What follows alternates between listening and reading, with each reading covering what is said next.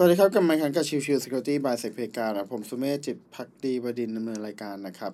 episode นี้จะเป็น episode ของวันจันทร์ซึ่งก็คือเรื่องของ Soft Skill Day นะครับ วันนี้จะพูดถึงเรื่องของทำความเข้าใจ Customer Journey คนขายสินค้าออนไลน์ต้องรู้นะครับ อันนี้ผมเอามาจากทางเพจ Rainmaker นะครับ ก็หากใครสนใจก็ลองไปติดตามในตัวเพจได้จะมีตัวบทความอื่น ๆ อีกมากมาย ให้ได้ลองติดตามดูนะครับ โอเคเอ่อมาเริ่มกันเลยนะครับว่าตัวของ Customer Journey มัน ก็เริ่มแรกมันคืออะไรก่อนนะครับ Customer Journey เนี่ยเลยก็คือเส้นทางของผู้บริโภคนะครับ ทฤษฎีก็คือทฤษฎีการตลาดพื้นฐาน ที่จะช่วยให้คนขายของออนไลน์ สามารถเข้าใจพฤติกรรมของลูกค้า แล้วก็วางแผนการตลาดได้ดียิ่งขึ้นนะครับ โดยเฉพาะในปัจจุบันเนี่ยการตลาดออนไลน์มีความสำคัญมากขึ้น เครื่องมือเทคโนโลยี แล้วก็โซเชียลมีเดียต่างๆ ช่วยให้สามารถเข้าถึงลูกค้า แล้วก็วัดผลลัพธ์ของแต่ละขั้นตอนได้ทันทีนะครับ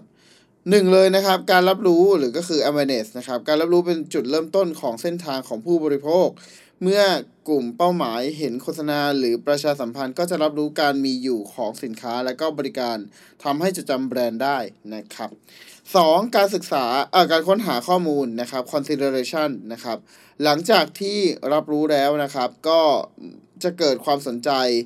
ของผู้บริโภคเกิดขึ้น ก็จะหาข้อมูลมาประกอบเพื่อตัดสินใจในการซื้อ ในขั้นตอนนี้แบรนด์ต้องแสดงจุดเด่น และก็จุดประโยชน์ของสินค้าและก็บริการนั้นๆ ขึ้นมานะครับ 3. การซื้อสินค้าและบริการนะครับ purchase นะครับ เมื่อผู้บริโภคตัดสินใจที่จะซื้อแล้วนะครับ ช่องทางการซื้อต้องสะดวกชำระเงินได้ง่าย ยิ่งมีช่องทางซื้อที่หลากหลาย ก็จะช่วยให้ลูกค้าประทับใจ และมีความน่าเชื่อถือมากขึ้นนั่นเองนะครับ 4. การซื้อชะเอ่อการซื้อซ้ำนะครับ repurchase นะครับ สิ่งที่ทำให้ลูกค้ากลับมาซื้อซ้ำคือความพึงพอใจ ดังนั้นแบรนด์ต้องมีช่องทางการสื่อสารกับลูกค้า เพื่อแจ้งโปรโมชั่น ส่วนลดรวมถึงสินค้าและบริการใหม่ๆ ช่วยกระตุ้นให้กลับมาซื้อซ้ำนะครับ 5. การสนับสนุนนะครับ advocacy นะครับ เมื่อผ่านมาทุกขั้นตอนแล้วนะครับ ไม่ว่าจะเป็นเรื่องของการรับรู้นะครับ ตัดสินใจซื้อซื้อซ้ำแล้วก็ได้รับประสบการณ์ที่ดี ลูกค้าจะเกิดความจงรักภักดีนะครับ หรือก็คือ loyalty นะครับอ่อและสนับสนุนแบรนด์ทั้งบอกเล่าแบบปากต่อปาก รวมถึงให้คะแนนรีวิวกลายเป็นการบอกต่อที่น่าเชื่อถือโดยที่ไม่ต้องใช้งบ โฆษณาอีกรูปแบบหนึ่งนะครับ สิ่งสำคัญคือต้องคำนึงถึงเส้นทางการโฆษณาประชาสัมพันธ์ รวมถึงบริการต่างๆ จะต้องสอดคล้องและ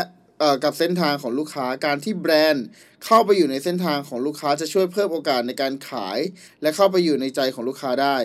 ทั้งนี้ข้อมูลดังกล่าวเป็นเพียงไกด์ไลน์เท่านั้นนะครับ ลูกค้าจะต้องแต่ละแบรนด์เนี่ยจะต้องมีสินค้าและก็บริการที่แตกต่างกันออกไป จะมีเส้นทางของลูกค้าที่ไม่เหมือนกัน ต้องคอยพัฒนาและก็ปรับปรุงอยู่เสมอ นะครับโอเค ก็ประมาณนี้ครับ episode นี้นะครับ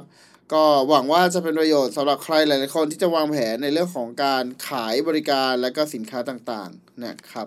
ขอบคุณทุกๆท่านเข้ามาติดตามพบกันใหม่สำหรับวันนี้ ลากันไปก่อนสวัสดีครับ